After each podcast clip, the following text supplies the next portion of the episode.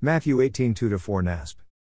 And he called a child to himself and set him among them, and said, Truly I say to you, unless you change and become like children, you will not enter the kingdom of heaven. So whoever will humble himself like this child, he is the greatest in the kingdom of heaven. Notice that Jesus emphasizes this truth by saying, Truly I say to you. That's Jesus' way of saying, This isn't optional, you don't want to overlook this truth, you really need to understand this. Turn or change from what? Did you notice those additional words humble himself like this child? A child can acknowledge what they think they can do and what they think they cannot do.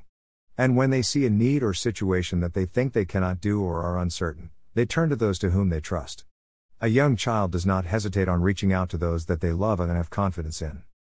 I've spent the better part of my life trying to figure things out. Trying to understand, not just all of the varying situations that I have run across and still run across, but also how to comprehend and really take to heart my own limitations and the limitations that I sometimes see in others. And this is the biggest reality that I have learned in the vast majority of situations, the biggest problem that I face is me.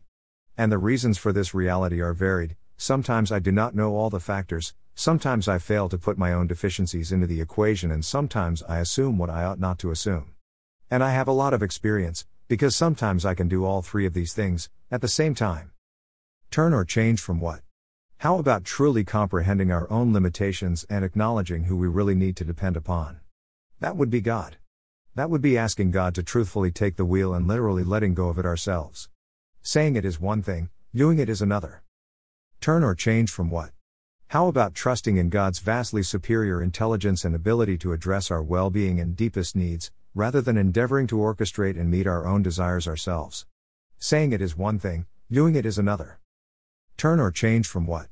How about denying or putting aside that which I know to be true, left to myself and my own handicaps or failings, the only reason that I have what I have today, or the reality that I am even here today, is God's sheer grace. Because the truth of the matter is that I gave God more than ample reasons to cast me aside. But, praise God, He didn't. Reliance on self dies hard. And it's not like Jesus didn't break it down for us, every which way He possibly could. My Father is the vine dresser. I am the vine, you are the branches, without me you can do nothing. John 15 1 5. I can do nothing of myself. I do not seek my own will but the will of him who sent me. John 5:30. He who has seen me has seen the Father. John 14:9. There's a pattern there if you look for it. I believe that Jesus was and is the Son of God. Matthew 3:17. I believe that Jesus died on the cross for our sins and rose again from the dead for our justification. Romans 4:25. I believe that because Jesus lives, we also shall live. John 14:19. Can I prove that Jesus is the Son of God? Nope. I can tell you why I believe he is the Son of God, but I cannot prove it beyond all doubt. Can I prove that Jesus rose from the dead? Nope. I can tell you why I believe he did rise from the dead, but I cannot prove it beyond all doubt. Can I prove that I too, like Jesus, will live again? Nope. I can tell you why I believe I shall rise from the dead, but I cannot prove it beyond all doubt. Faith is important to God because it demonstrates reliance and trust in Him, in spite of what we may see or hear or experience. Either you believe in God or you don't. Either you believe that Jesus is God's only begotten Son or you don't.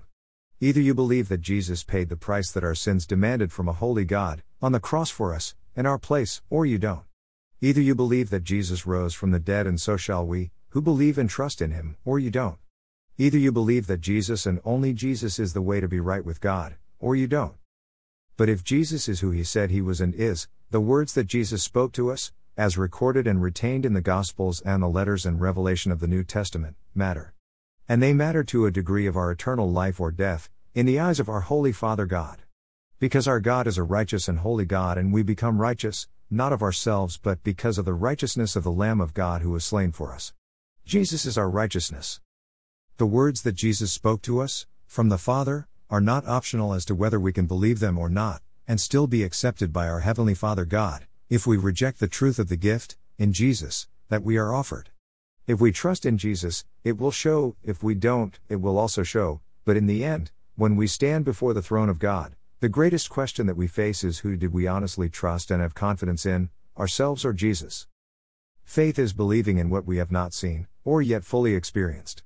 Faith is having tasted but not fully known. Faith is trusting in the witness of the Father, as conveyed to us through the law, the Psalms and the prophets and the promised Messiah, Jesus the Son of God. A child trusts in that which they only partially know of. A child believes in that which they have only partially experienced. A child has faith in the little that they have come to rely on. And they move forward in that which they trust and rely on, without embarrassment or a second thought. They just run to whom they trust. And that is exactly what we are called to do with our Heavenly Father, through Jesus the Son. Worthy is the Lamb. Blessings.